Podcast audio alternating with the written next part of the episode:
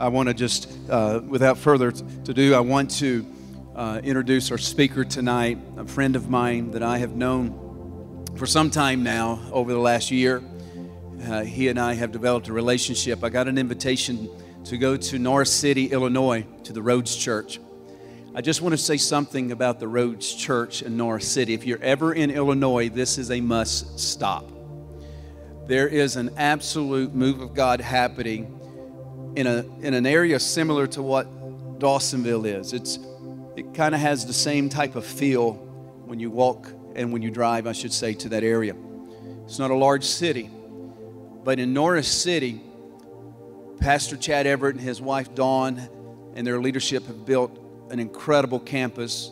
They now have multiple campuses around the area uh, where they preach the gospel. I am so honored to bring him to the pulpit tonight. I am so honored that his leaders, many of them are here. Would you guys stand if you are with the Rhodes Church, Norris City, Pastor Chad? Would you make these feel welcome? Thank you, thank you, thank you, thank you. There is a similar DNA between the Rhodes Church and Christ Fellowship Church and the North Georgia Revival. This is a match made in heaven. I believe he has a word for us. He's going to share some testimonies of what God has done in the baptismal waters in Norris City at the Rhodes Church. And I know this as he shares those testimonies, faith will be high. And you will come and experience the same miracle that he's going to talk about tonight. I want you to stand to your feet and help me welcome Pastor Chad Everett from the Rhodes Church in Norris City, Illinois, to this platform. Praise the Lord.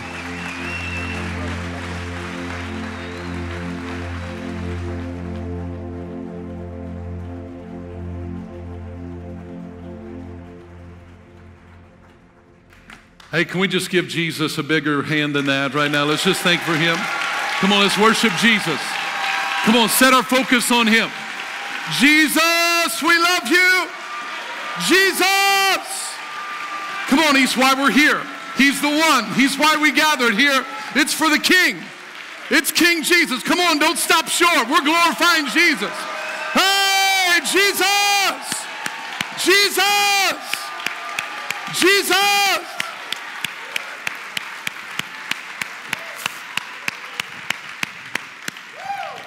Jesus, we glorify you. Come, Holy Spirit.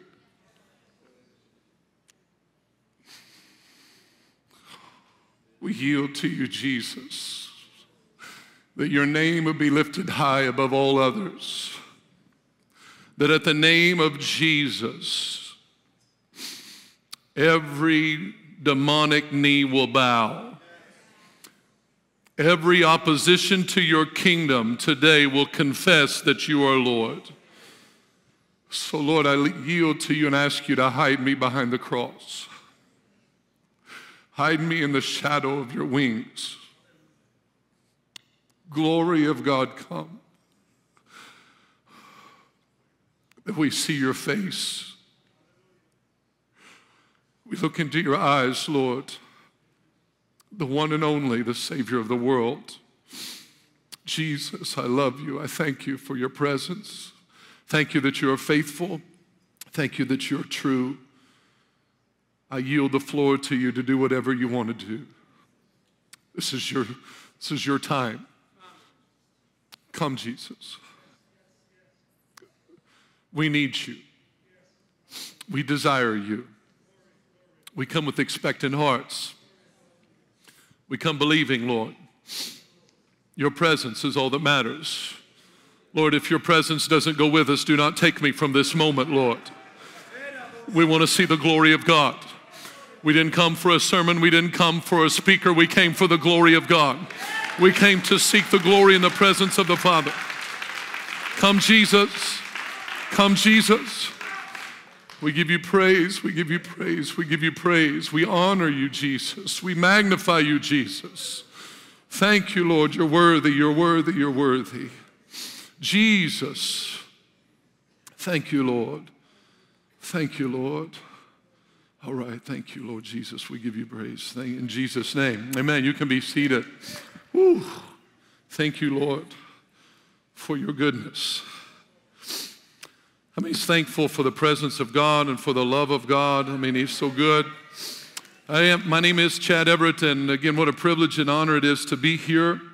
I thank Pastor Todd and Karen for the privilege to be in the church, and Pastors Marty and Paula, great friends. They've been up to uh, they've been up to the to the city. We call it just Norris City's 1,200 people, solid. And uh, so we're thankful for the cornfields that we're feeding the world from our region. But um, just, it's again privilege. I want to thank uh, my wife and my children. I want to give the gratuitous picture of my family. We've got five children. My wife and I, there we are. This is right off the beach, so pardon my paleness right now. But uh, we have four daughters and uh, one son, ages 22 to 8. We don't need to talk about that. That's just things happen. Things happen. But I'm just thankful for my family. I'm thankful for my children. Oh, he's good to me. I want to tell myself for just a moment I was at a college visit with my third daughter uh, for a volleyball scholarship, and we were there at the end of the meeting, and and uh, the coach turns to me and my wife and says, "Is there is there anything other questions you guys would have?" And I, I was just had planned in my mind. I was just going to say, "Well, we are just humbled and honored that you would offer her a scholarship, and want to say thank you." And and I got, I'm humbled and honored, and my voice broke, and I began to cry right there in front of the coach broke down in tears. I turned, I said, I apologize, I probably just ruined the visit for my daughter. But as when the presence of God touches my heart, I can't. He changed me. He touched me. He, I can't undo what he did to me. And so I just give him the glory and praise for it all. So I'm thankful for my family. Uh, well, I want to say thank you to the Rhodes Church. Greetings from our family there in Norris City, Mount Carmel, Carlinville, three locations in Southern Illinois. So praise the Lord for them and what He's doing there. Got my former neighbors here from North Carolina, saying what a blessing it was to have them. So I came on assignment. Enough of the pleasantries. You know, you're taught, I was taught in preaching that you come and you here's what you're supposed to do in church growth formats and speaking. They're supposed to say, Well, I'm just how honored I am over and over. And then you're supposed to tell a few, show a picture of the family, tell a few jokes. And, but I, I want you to know something's happened in my life. That uh, God has got a hold of us, and we are seeking the presence and the power of God in a way that we've abandoned the pursuit of people for the pursuit of a person. so, so I, I, didn't come to audition. I didn't come to see whether you like me or not. I, I didn't come for the approval of people. I come on assignment from my master because he asked me to come and share something with you. I didn't come to entertain. I didn't come to do anything for you. I came to equip you. I came to equip you tonight. So I, I'm, I'm excited about what God's going to say to you and what he has for you. If you have your Bibles tonight, come on, let's open the Word of God and break it open to the book of Romans, chapter 10. That's our people. Romans. We get excited when we open the Bible, so we give it a little holler every time we open it up when we talk about the chapter. So, Romans chapter 10, here's what I'm going to be talking about tonight. Here's what I felt like the assignment from the Lord was to talk about the power of the testimony. Power of the testimony. And specifically, I'm going to talk about the power of speaking and hearing a testimony. And with this thought, how we hear determines how we respond. How we hear determines how we respond. I'm going to show you what I believe the Lord is going to speak to us about that. Romans chapter 10, this whole chapter is amazing. I'm going to try and get right to it so we don't uh, waste any time. Verse 1, it says, Brethren, my heart's desire and prayer to God for Israel is that they may be saved. How many knows the Bible is inspired by the Holy Spirit? So when Paul was writing to the Romans, when he's saying, My heart's desire and prayer to God for Israel is that they may be saved, that is also God's heart's desire for us, that we may be saved. Now, I used to think the word saved, I was raised in conservative denominational church. I used to think that just, man, God wants me to be born again and go to heaven. Then I began to study the Word of God on my own. And it's amazing what happens when you study the Word of God on your own and don't just sit there and listen to what other people tell you the Bible says. Sorry, I'm not going to try and be too aggressive, but there's things that happen to me when I begin to study the Bible. And I found out this word saved has changed my life. It's the Greek word soteria here in the noun form. It's the, the noun form of the verb form sozo. Maybe you've heard of that. And this word soteria here in the noun form just means the state or condition of being rescued in safety, in deliverance, in health, or in wholeness. So it doesn't just mean being saved, left sin, forgiveness of sins, and being born again, but it literally means I'm rescued from bondage. I'm delivered from addiction. I'm delivered from fear and depression. I'm made whole from sickness and disease. That's the Father's heart for me. It's a state or a condition of this. So he's telling us this state or condition. It's important to remember it's not measured by the absence of difficulties and challenges. I'm not in a state or condition of being rescued, delivered, saved, and made whole and healed because I don't have problems. It's not measured by that. It's not measured by the absence of those things. It's measured by the presence of the rescuer, the deliverer, the savior, and the healer. Here's what I want to teach you a little bit. I want to equip you in this. We got to be careful that we don't treat God like a vending machine, that we come to Him for what we get from Him. I need healing, so I come to God to get healing. That's not the Bible that God wants us to absorb. He wants us to come after the healer, the person. Sozo, or the state or condition, is not a place where I get what I need from Him. Why is that important? Because if it's if it's like that, then if I'm in a position where I don't think I need anything, I won't come to him. But if I understand it's a state or condition or built around a person, then regardless of my state or condition that I'm in, I will want to be with him. So being saved is not just that I get what I want, I get the person I need. Glory to God. So now look at your neighbor and say, God wants you saved. All right, I'm going to jump. I'm going to jump all the way to verse 12.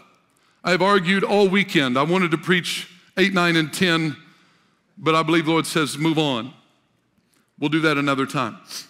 Verse 12 For there is no distinction between Jew or Greek, for the same Lord over all is, yeah, what's that word? Can you say that word in church? Is rich to how many? I love participation, so if I pause, I'm, that's because I'm wanting you to say something. So I, I, here's what he says He said, Well, there's no distinction between Jew and Greek. That should make all of us happy that God is not a respecter of persons. There's no distinction between you and your neighbor. There's no distinction in your nationality, whether you're from Switzerland or from Southern Illinois. The same God wants to touch you. Doesn't matter no distinction. And he's Lord over all, and he's rich to all. What does that mean? El Shaddai. There is more than enough for everybody. You don't have to be chintzy, you don't have to be jealous of what God's doing in somebody else's life because whatever He's doing in somebody else's life should be a testimony that He can do it in mine. Why is it, why is it, why is it in church that we have trouble celebrating other people's victory? Why do we have a trouble? Why do we struggle with that? I, I believe, my own personal opinion, I believe we struggle with that because we don't have a right picture of God. If we had a right picture of the abundance of who God is, then we would be more than excited for what God is doing in other people's life because we know He's more than enough. He will supply all my needs. He is my El Shaddai. I'm about to break out in into song. Let's move on. So He's rich to all, all who call upon Him. All who do what? Who call upon him. All right, just checking. Verse 13. For whoever, who's that include? Who's your neighbor say that includes you? whoever, whoever includes all of us, whoever calls on the name of the Lord shall be, somebody say, power of the testimony. Power of the testimony. You know, in the Hebrew text, the root word which we translate as testimony means to repeat, return, or to do again. Means to repeat, to return, or do it again. So that in the Hebrew culture, when someone gives a testimony, others get excited. because he's wanting to do it again. Every time you hear a testimony, the Lord is prophesying to us that what he did for someone else, he's willing to do again. All he's saying to you and I is that this is my will. Exhibit A. So that's why we need to grab hold of testimonies instead of being bitter because it hadn't happened to us yet. what, what happens to me times, and we see this in the church all the time, that, that people believe in God for something, believing for a breakthrough or something, and then somebody who didn't even ask for it gets it. They weren't fasting for it. They weren't praying, they weren't seeking, they've been and they've been believing God for this for all this time. And then all of a sudden, these people who almost seem to stumble across it, they get it. Then what happens? It's the testing moment for you and I. Am I going to look at them and go, why them? What about? Yeah, right? Don't we do that? What about me? Hey, but see, God is saying, look at them. Look at what I did. Look at that. And then I want you to see yourself in the same light that what I did for them, I will do for you. So next time you see somebody that gets breakthrough in their life that you're desiring, you're wanting for, get more excited because God's going to do it again. He's going to do it again. It. move on. So whoever calls on the name of the Lord shall be saved. Again, I used to think this was whoever calls on the Lord and prays a prayer of salvation will get saved. They'll get born again, the forgiveness of sin. Then I studied the Bible. And it's amazing what happens when we study the Bible. Kaneo students, you know what it's about. Come on. Calls on the whoever calls on the name of the Lord. The name of the Lord there represents the character and the nature of God. It's not just saying, "Hey Jesus," it's calling on the name of the Lord. It's giving us a directive on what we're supposed to do and how we're supposed to call him. I'm supposed to call on his name. In the Hebrew culture, a name represented the essence of who they are, how they roll. Just who I am. So when he calls himself by Jehovah Rapha, the Lord who heals, when you call on the name of Jehovah Rapha, I will be saved, or this is the word sozo, so, rescued, delivered, saved, made whole, whatever his name is, whoever calls on that name, they will be rescued by that character or essence or nature. Come on, I'm, I'm trying to teach you something here. See, we got to realize that what do I need from God? I call on who He is, not just what He will give me. Too, too many times we're calling on Jehovah, bring me healing, instead of Jehovah Rapha, the healer. Here's what I mean. We're not calling on, we're not praying for God, to God unless I need something from Him. How many is calling on Jehovah Rapha when you don't need healing? Well, I don't really need that. I don't really, or everything's going good. Everything's going wonderful in my life. I have no major problems, so why should I pray? Because religion has taught us this is what we do. When I get into a bind, I open up my Bible and I start fasting and praying because I need a breakthrough. And we're seeking the breakthrough instead of the master of the breakthrough. Jesus, Jesus. I don't want God just in crisis, I want Him in every part of my life. So let's seek the name of the Lord. Jehovah Jireh, the Lord shall provide. The Jehovah Shalom, the Lord who is my peace. Jehovah Shammah, the Lord who is there. Elohim, Adonai, all of these, we're calling on the name of the Lord, we shall be saved. So I'm just encourage you right now tonight, begin to put in your heart to call on the name of the Lord. Call on the name of the Lord. Well, what? Then you begin to know who He is. What do you need? What do you need? Call on the name of who he is. Call on his essence, his character, and his nature. Don't just put think like, well, what do I do? I put the quarter in and I get something that comes out of the machine. That's not what it is. I call on him. I just need you, Jesus. I need you, my healer. I need you. I'm not here just for a healing. I need the healer. I'm not just here for deliverance. I need the deliverer. Huge difference. Huge difference. We got to go after him, the person, and not just what he has to hand out to us. Mm. Now let's, let's, let's, let's go on. Oh. Verse 14. How then, because he says, whoever calls on the name of the Lord shall be saved, shall be rescued, delivered, healed, made whole. How then shall they call on him in whom they have not believed? How can they call if they haven't believed? And how shall they believe in him? Notice the ends. in him whom they have not heard. Now, notice this word heard, an important Greek word. It means to hear about, but to pay attention to, to listen, and to conform to what is heard.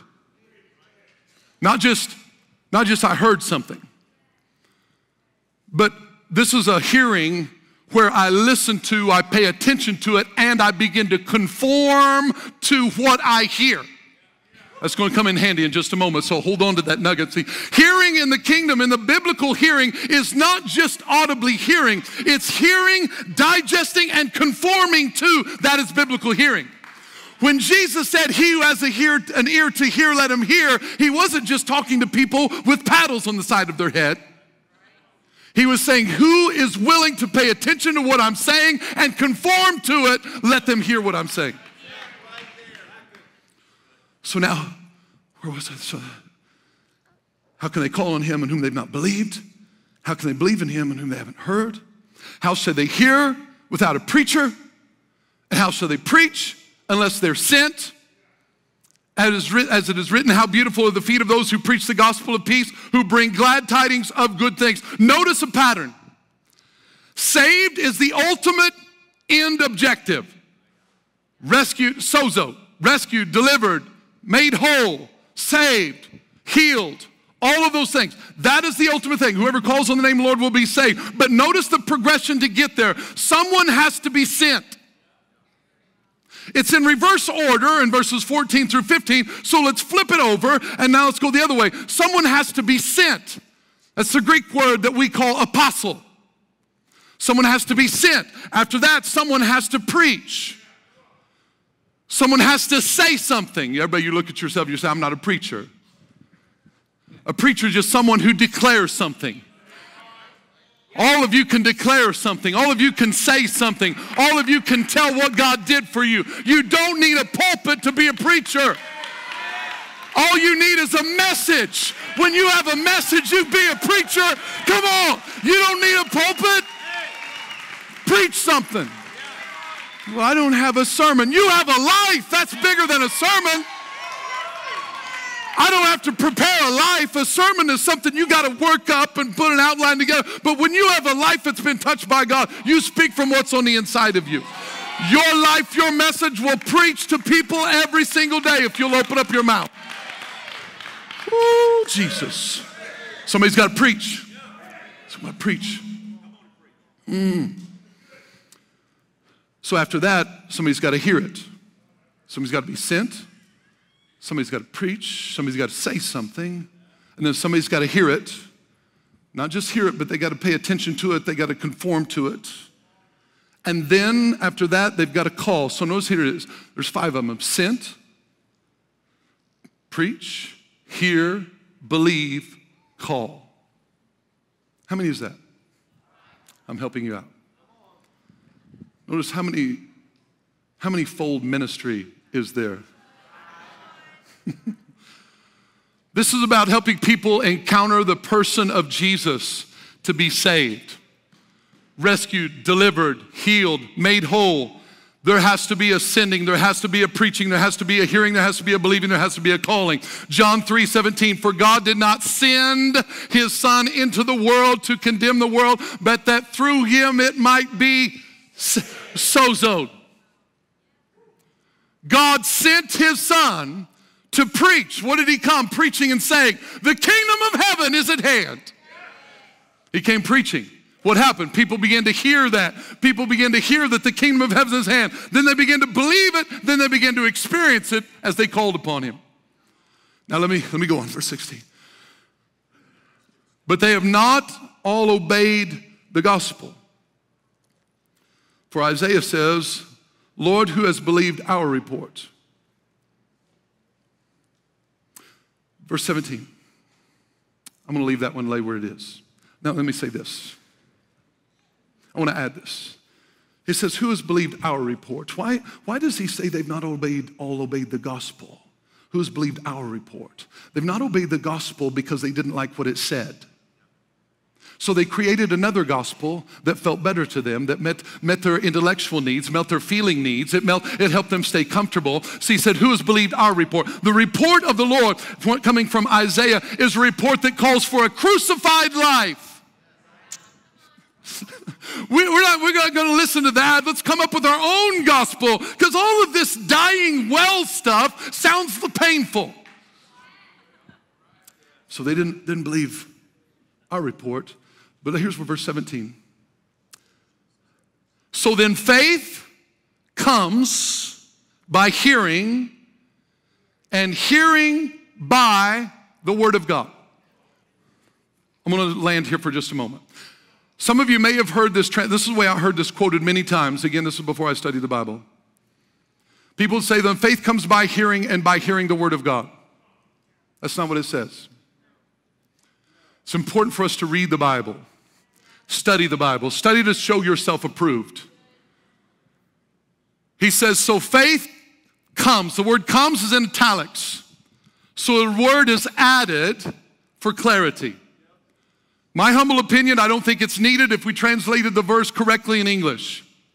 I'm not a theologian, I'm a kid from a little bitty town in southern Illinois. But I just love the Bible. says, so faith comes by. Let's look at the first by. The first by there is the Greek word ex or ek, and it means origin or where something proceeds from or out of. So faith, it's like, so faith, let's take comes out of there. So faith begins, originates, or comes out of. That's how we could translate it. Faith begins, originates, or comes out of hearing. Where does faith begin, originate, or come out of? Hearing. hearing. What does hearing mean? Hearing means to pay attention to, listen, and conform to what is heard. How do I have faith in my, in my life? Not because I just heard something, but I started paying attention to something. I listened to it. If you listen to something, that's more than happenstance. Hearing is something I stumble across and I move on, but when I listen, when my wife looks to me and say, listen to me. Pay attention to me. What does she say? I've got to block out everything else and focus on what she's saying. That is biblical hearing. Faith originates and begins and comes out of paying attention to, listening to, and conforming to. Let's go on, come on. So the faith begins by that and hearing and paying attention to, listening to, and conforming to by the Word of God. Now, here's where studying the Bible helped me. Because in English, it's the same word, but in the Greek, it's a different word. Why did they use a different, a same English word for a different Greek word? I don't know. But this is the Greek word dia, D I A. This word means the channel of an act, or you could translate it through means by which something happens, how something happens. So think of conduit through. So now let's put that together. Let's begin to translate it this way. So then faith originates or begins with me paying attention to and listening to and conforming to and paying attention to, listening to, and conforming to through the Word of God.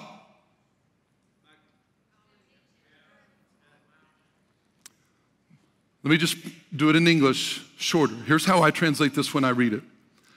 So then faith begins with hearing, and hearing or is finalized by hearing through the Word of God. What do I mean by that? It doesn't mean that I'm not going to hear other things, it just means I choose what I hear through. I'm looking for some help. You're going to get it. Revelation's coming. When the Holy Spirit teaches, He just lights a fire in our belly. It's not me. Just let the Holy Spirit teach because He brings revelation. It's Rhema. When it comes alive on the inside of you, it turns into Rhema. And here's what He's saying faith, if I want to produce faith, that whenever I encounter Jesus in the water, that I need to have something greater than just hope.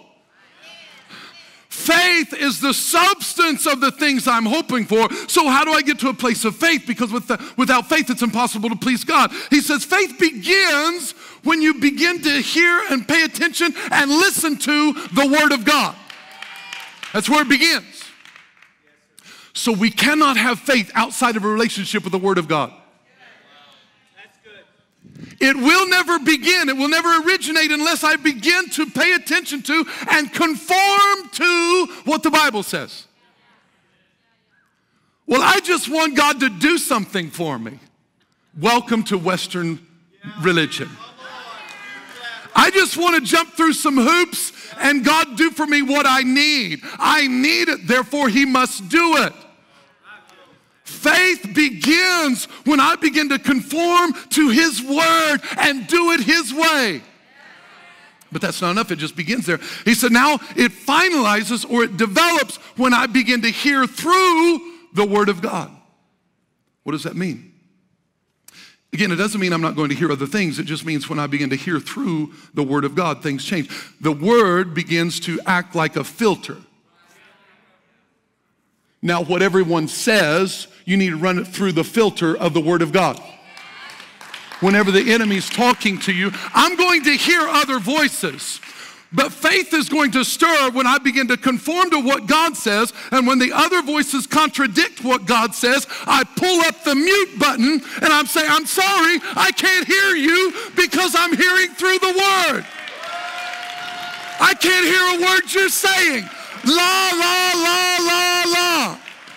All I hear is Jehovah Rapha, my healer. All I hear is that by my stripes you are healed.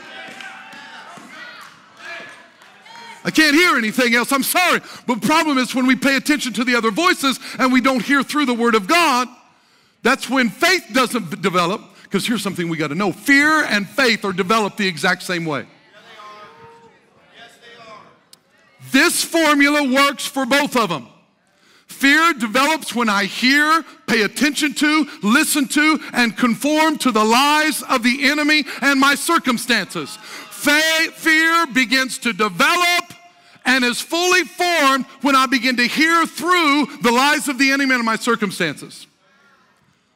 Fear grows like that, it develops like that. Faith works like that also that whenever I begin to conform to what the word says and not what the doctors tell me, I begin to conform to what God says and not what everybody else says. I'm not listening to what culture says. I'm not listening to what society says. I'm listening to what the word says. Heaven forbid we live by the Bible. I mean, come on, it's the living word of God. How many know even in the church it's gotten a little bit too cliche?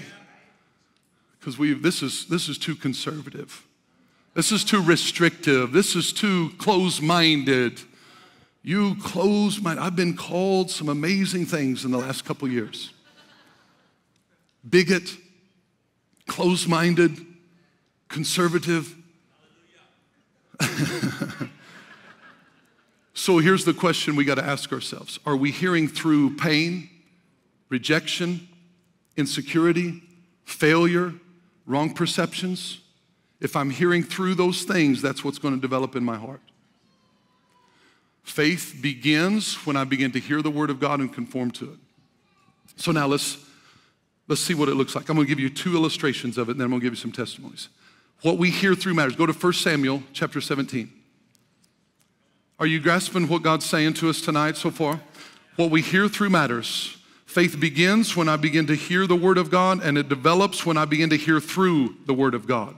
There's a difference in that. So look at 1 Samuel. This is a, a, story that many may be familiar with, but I want to show you what it matters, how it matters what we hear through. Look in verse chapter 17, verse 11. Says, When Saul and all Israel heard these words, remember, they're hearing.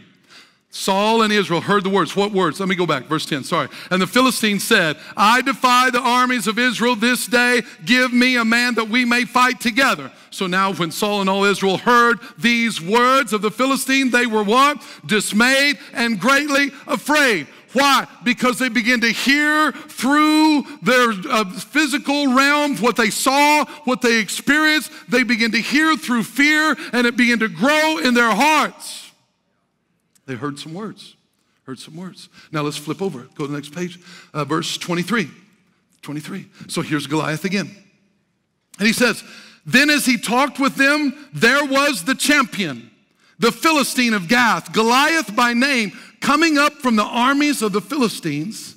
And he spoke according to the same words.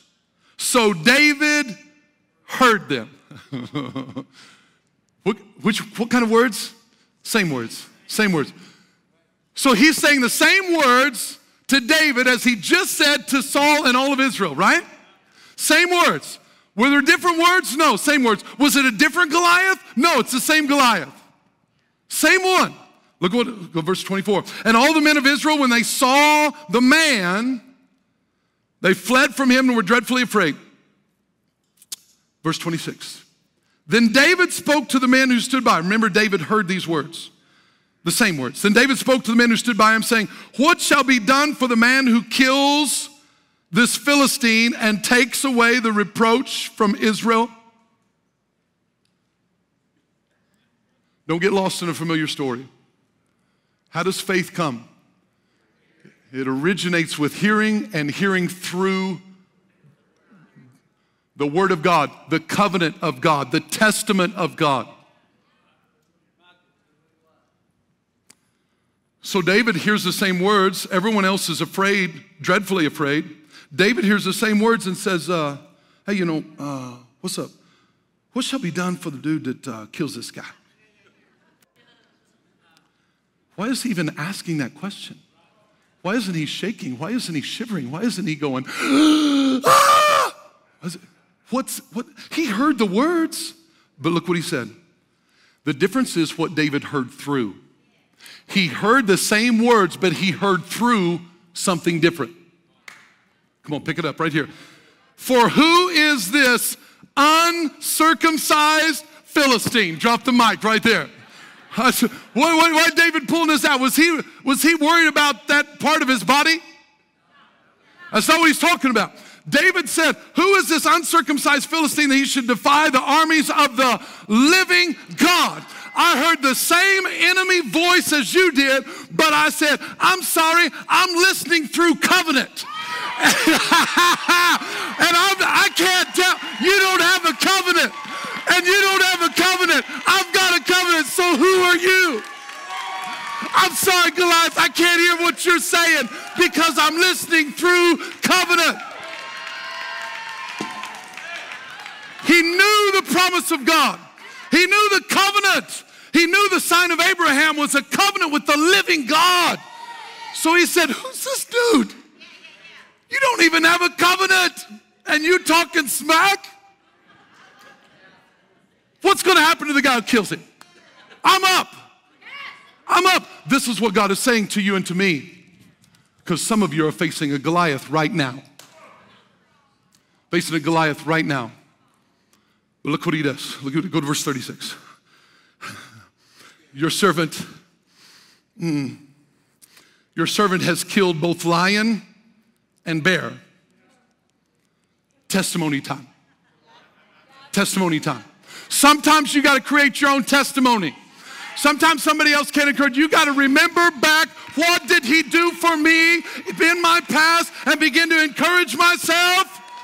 He's brought me through before.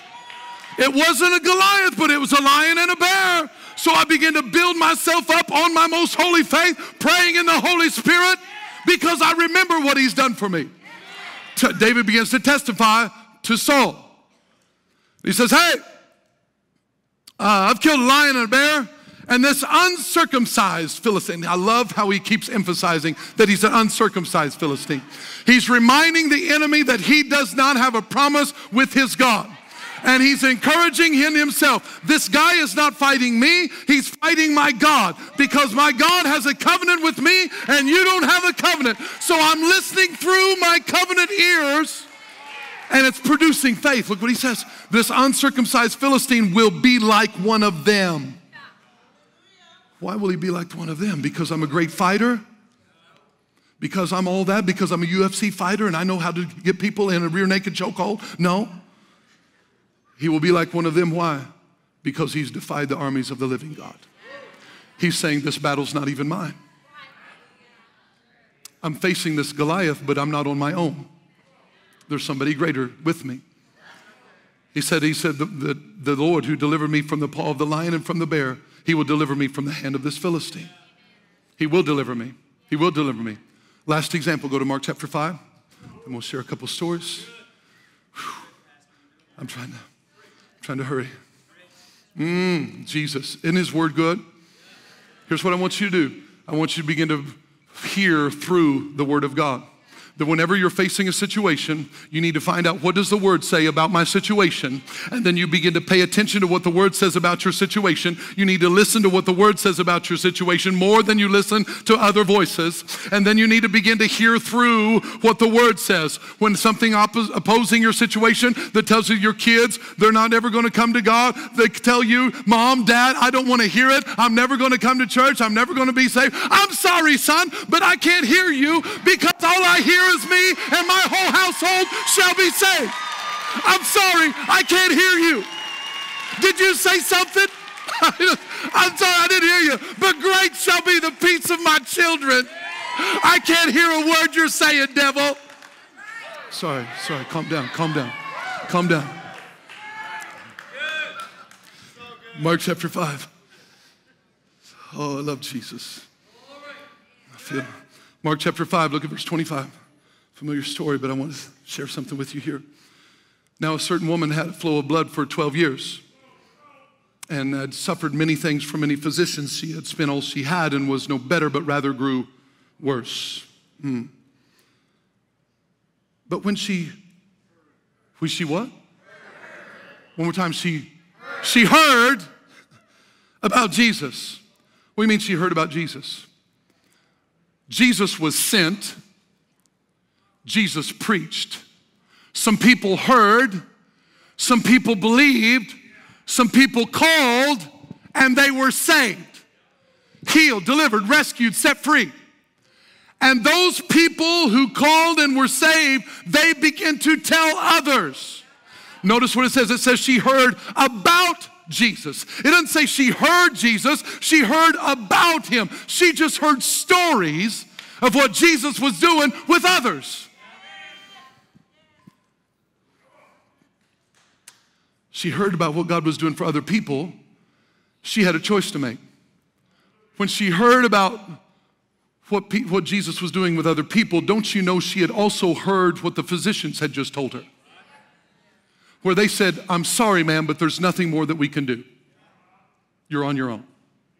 We've tried everything and you're done. She had heard that, and then she began to hear what Jesus was doing in others. And that moment, she had to decide which one she was going to hear through. Because the one that you hear through is the one you will conform to. Oh, this makes all the difference in the world. It's just theory without action. Faith without works is dead. You can say, Well, I believe Jesus is going to touch me if I get in the water. But if you never get in the water,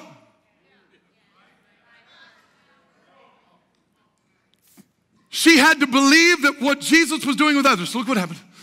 She heard about Jesus. She came behind him in the crowd and touched his gar- garment, touched his garment. Man, there's a whole lesson there about the tzitzit and the talit and Malachi chapter 4, verse 2. But we don't have time for that. But it's really good. She touched his garment. For she, oh, she said, she said, she said, if only, what, what, what's happening? What's happening? What's happening? She, somebody, somebody was sent, somebody preached, she heard, and now she believed. You see the progression. What happened? She began to believe. What is she began to conform to what she heard, and now she believes it so much that she says out of her own mouth, if I can just but touch the hem of his garment, if I can just touch the tzitzit. Because she knew that the Sun of Righteousness would arise with healing in his wings.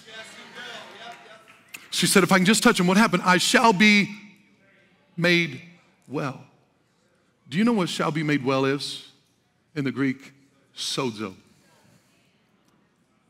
She said, If I can just but touch this garment, I shall be rescued, delivered, healed, made whole. I just got to touch the garment. Got to touch the garment. Look at this. He says, immediately in verse 29, the fountain of her blood was dried up, and she felt in her body that she was healed of the affliction. And Jesus, immediately knowing himself that power, dunamis, miracle working power had gone out of him, turned around in the crowd and said, Who touched my, my clothes? Who touched my clothes? The disciples said, uh, Jesus, I don't want to point out the obvious, but there's a multitude thronging you. And you are asking who touched me? Everybody's touching. He said, Not like that.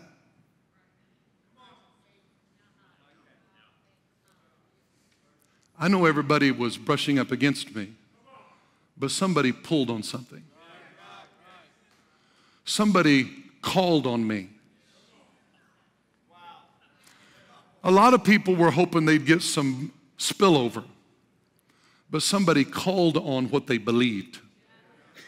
There's a difference. There's a difference. There's a difference in hoping that something will happen and calling on Him. Whosoever shall call on the name of the Lord shall be sozoed, shall be saved. So she touched the garment. Was there power in the garment? Try telling the woman that there was no power in the garment. People would say, What's the big deal about the garment? I mean, come on, it's cloth, it's fabric. All of us are touching his cloth. But she touched the garment. This impacted the community and the region so much so that in just the next chapter in Mark 6, verse 56, it says that wherever Jesus entered into villages, cities, or the country, they laid the sick in the marketplaces and begged him that they might just touch the hem of his garment. For and as many as touched him were made sozoed. This woman touched the hem of his garment and started a garment healing ministry.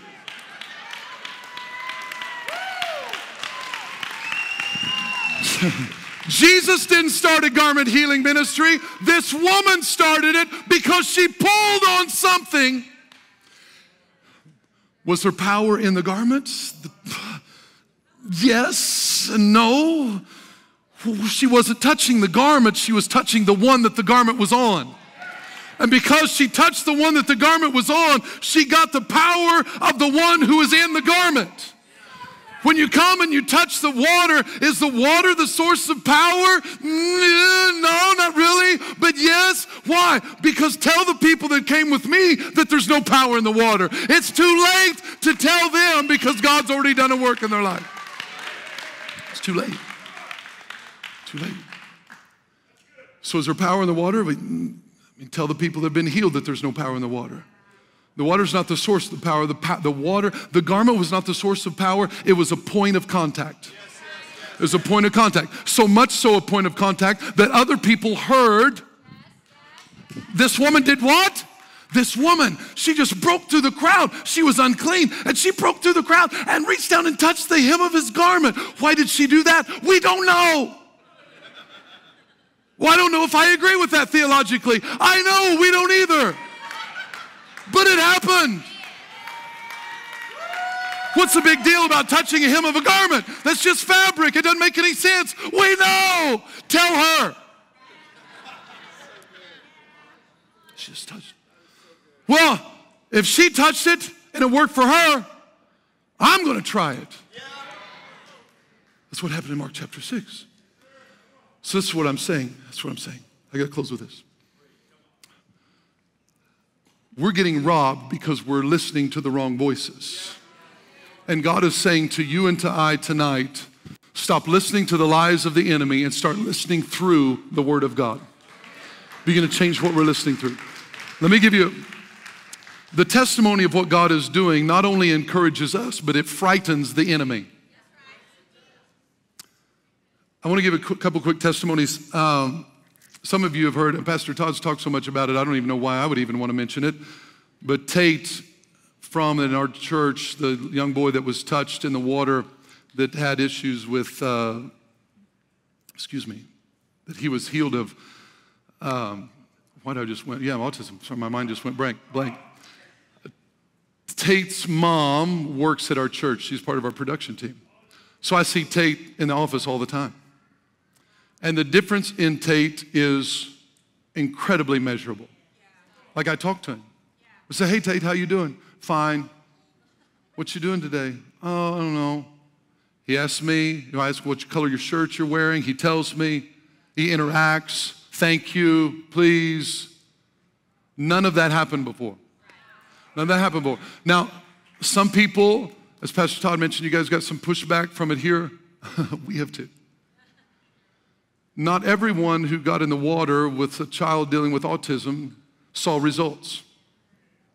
But here's the thing I want to encourage you with Tina didn't put her son in the water to get healed of autism, she put him in the water to encounter Jesus. That's what she did.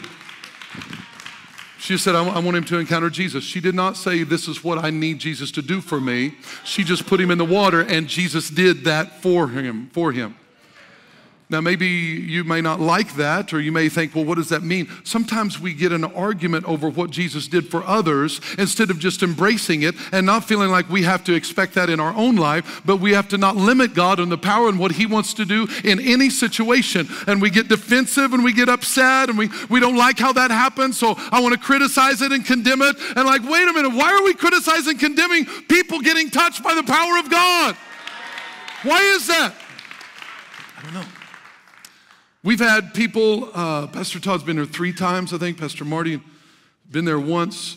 Uh, we've had people with cancer disappear on scans that literally disappeared. We've had so many people. I mean, I could go on and on. I don't have enough time for, for all the testimonies. We have had people filled with the Holy Spirit. We've had people delivered from demonic oppression.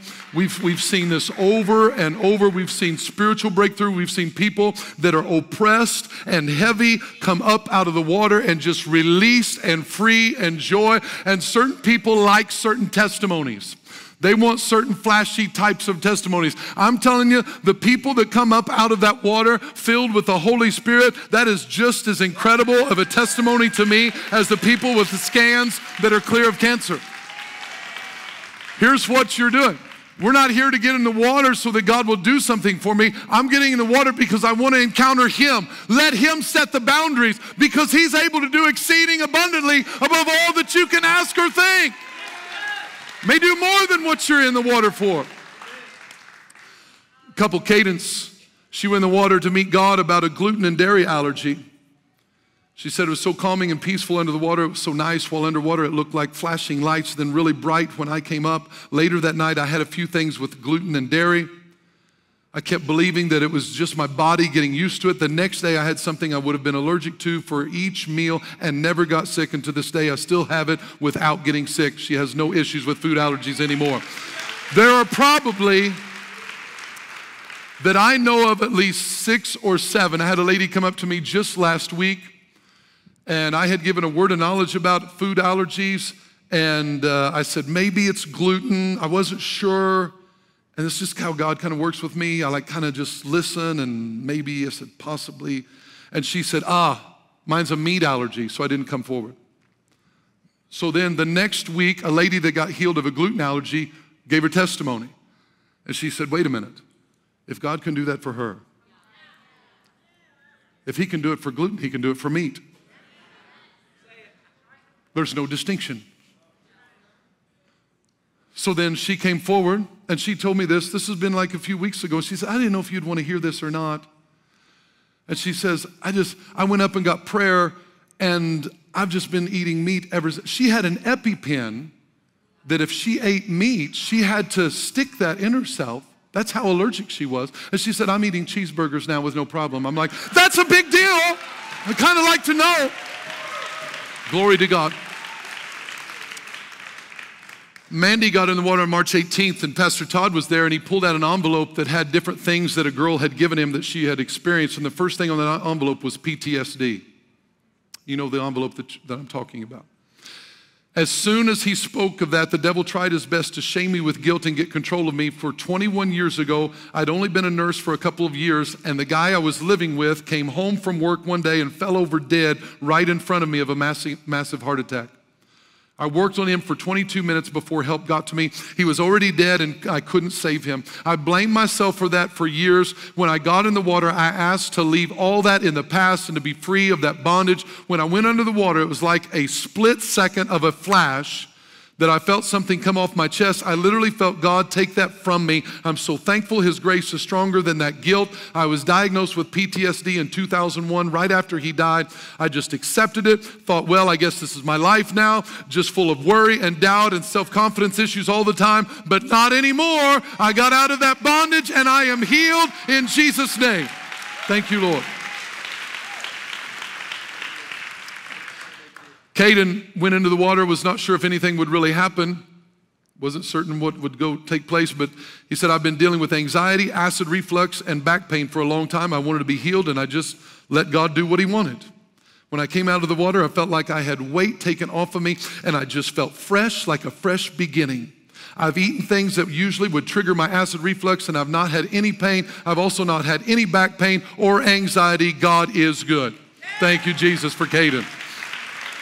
Thank you, Jesus.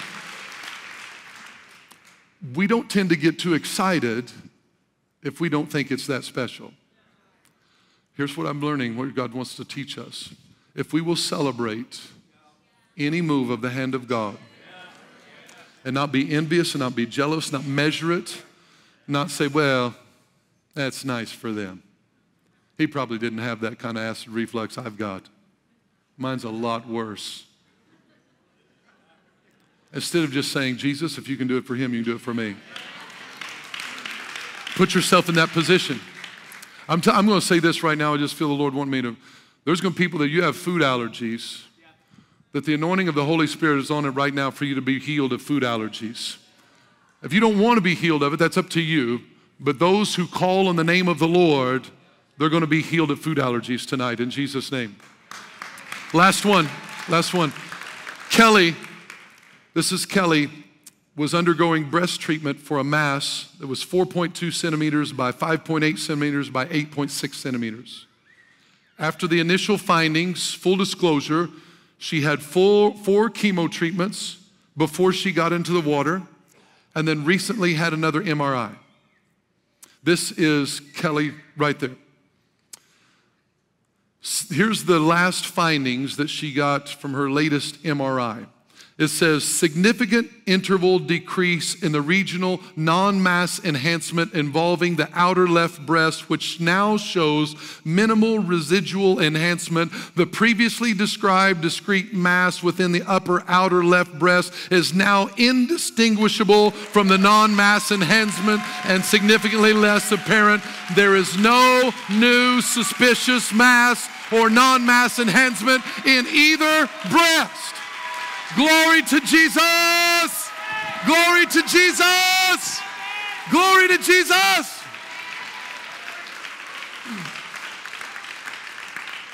Just, if you would, go ahead and stand to your feet. Thank you, Holy Spirit.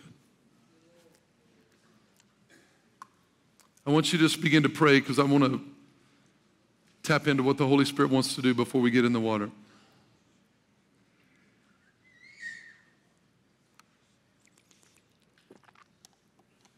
Come, Lord Jesus.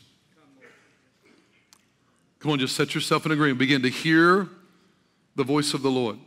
Pay attention to it, listen to it, and conform to it right now. Begin to conform. Faith is beginning in your heart because you've heard the word. Now I want you to listen to it, pay attention to it, and begin to conform to it. Conform to what the Holy Spirit is telling you to do right now.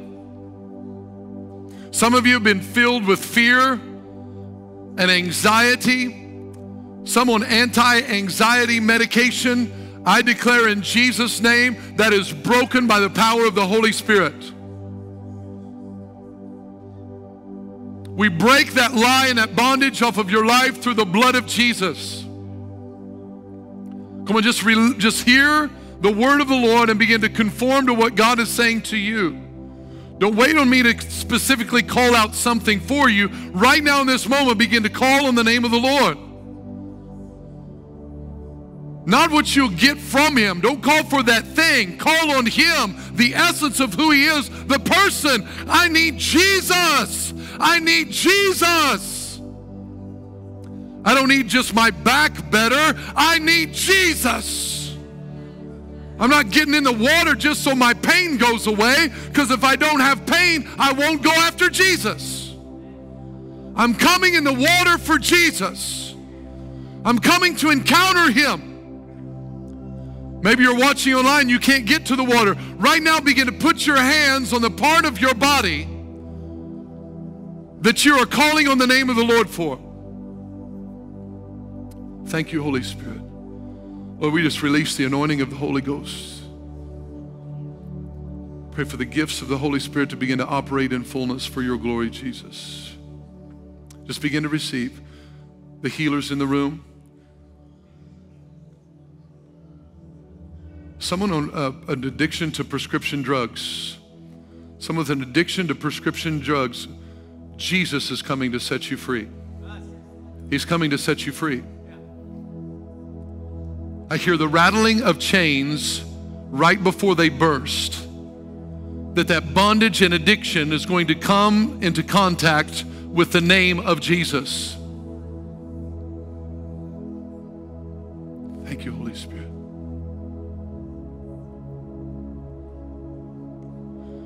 Someone with an ACL injury on the left knee, someone with an ACL injury on your left knee, I think the Holy Spirit is moving there. He's wanting to do something in your knee. In the name of Jesus, Lord, I just bless what you're doing and I say, heal him. And right now, God. Yeah, Lord, be healed in the name of Jesus.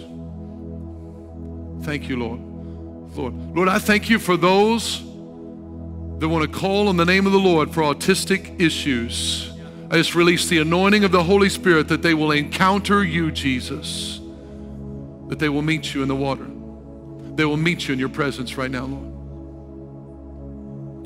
Someone had a, a, right hand injury, some, an injury on the right hand. If that's you, I want you to just begin to move that hand. The Holy Spirit's moving. He's wanting to touch and heal that hand in the name of Jesus. This was some type of injury from an accident. I don't know if it's a motorbike, motorcycle, bicycle. I'm not sure the clarity on that, but it's something you were riding and your, your right hand was injured through that, and the Holy Spirit's wanting to heal that. Come, Jesus. Come, Jesus. We give you praise.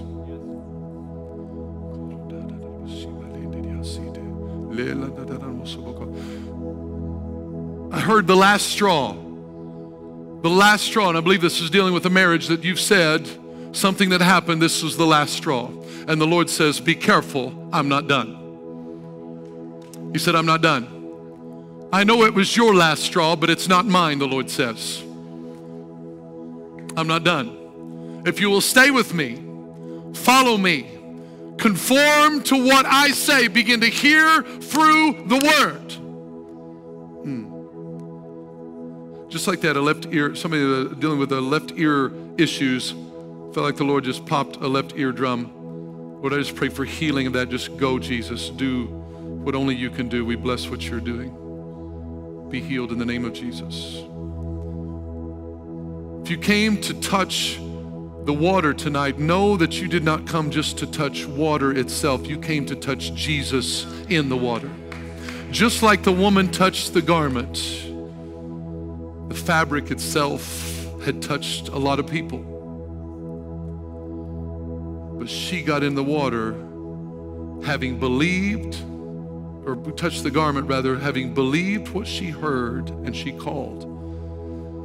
Do you believe what you've heard tonight? And are you going to call on the name of the Lord when you get in the water and say, Jesus, nothing is too difficult for you? Are you going to release your faith right now that what someone else saw disappear on their scans, you can see disappear on yours? Are you going to release your faith of what God is doing with other allergies, other issues, other PTSD issues, other mental issues, someone dealing uh, uh, that called it a chemical imbalance in your mind, in your brain. In the name of Jesus, Lord's wanting to regulate that back to normal by the power of the Holy Spirit. Someone dealing with a collarbone issue, I believe it's on the right side, but a collarbone issue. I feel like the Holy Spirit's wanting to heal that. And I don't know where He's going to heal it. Maybe right now, maybe when you get in the water. That's none of my business. I just know this is what God is saying. I'm going to heal a collarbone. Maybe somebody watching online. Again, just put your hand there. So I want us to make this commitment tonight as we get ready to receive and get in the water that we say, Holy Spirit, I'm going to begin to hear through the Word.